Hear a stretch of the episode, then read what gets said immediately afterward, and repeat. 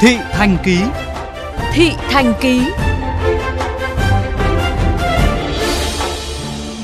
Thưa quý vị, như VOV Giao thông đã thông tin, từ ngày 6 tháng 8, Sở Giao thông Vận tải Hà Nội thí điểm thực hiện phân làn ô tô xe máy trên đường Nguyễn Trãi, đoạn từ ngã tư Sở, quận Thanh Xuân, Hà Nội.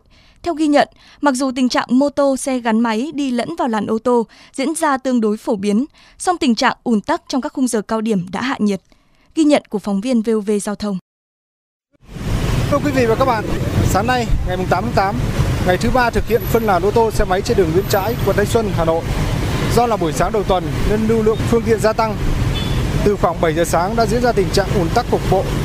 Thêm vào đó, do chưa quen với việc phân làn, cùng với lưu lượng phương tiện đông và nhiều điểm rẽ, nên dù lực lượng cảnh sát giao thông, thanh tra giao thông túc trực thường xuyên, tình trạng mô tô, xe máy đi lẫn với làn ô tô vẫn thường xuyên diễn ra.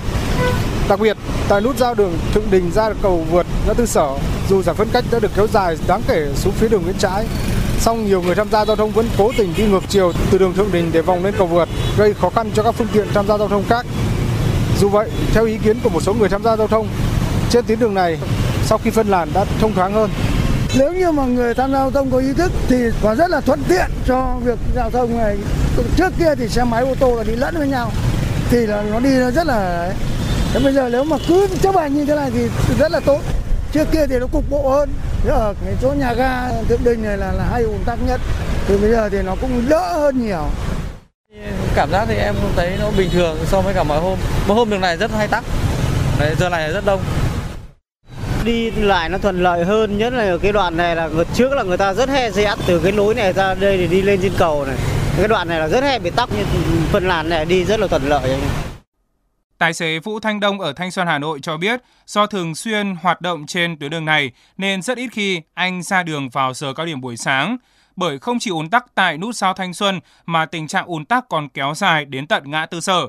Tuy vậy đến nay, dù là ngày làm việc đầu tuần, nhưng tình trạng ùn tắc đã được cải thiện đáng kể, nên anh mong muốn việc phân làn sẽ được kéo dài.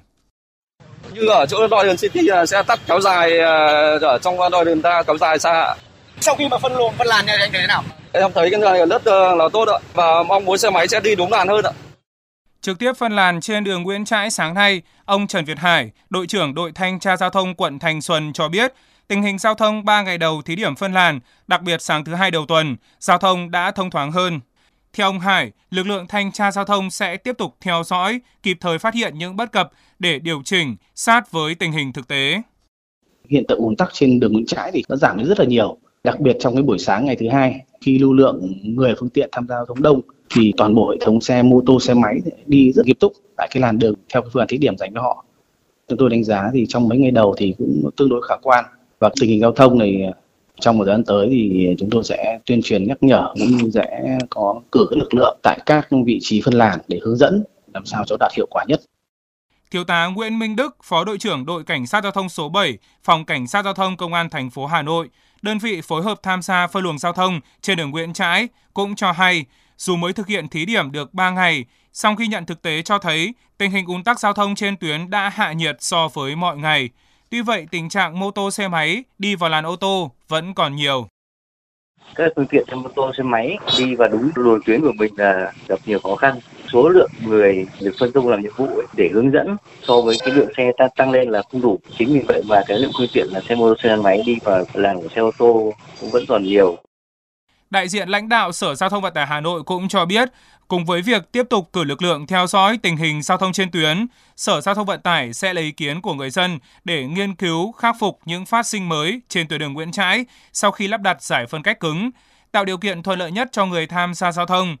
Nếu việc phân làn phương tiện trên đường Nguyễn Trãi đạt hiệu quả, Sở Giao thông Vận tải sẽ nghiên cứu để áp dụng trên tuyến đường khác của thành phố.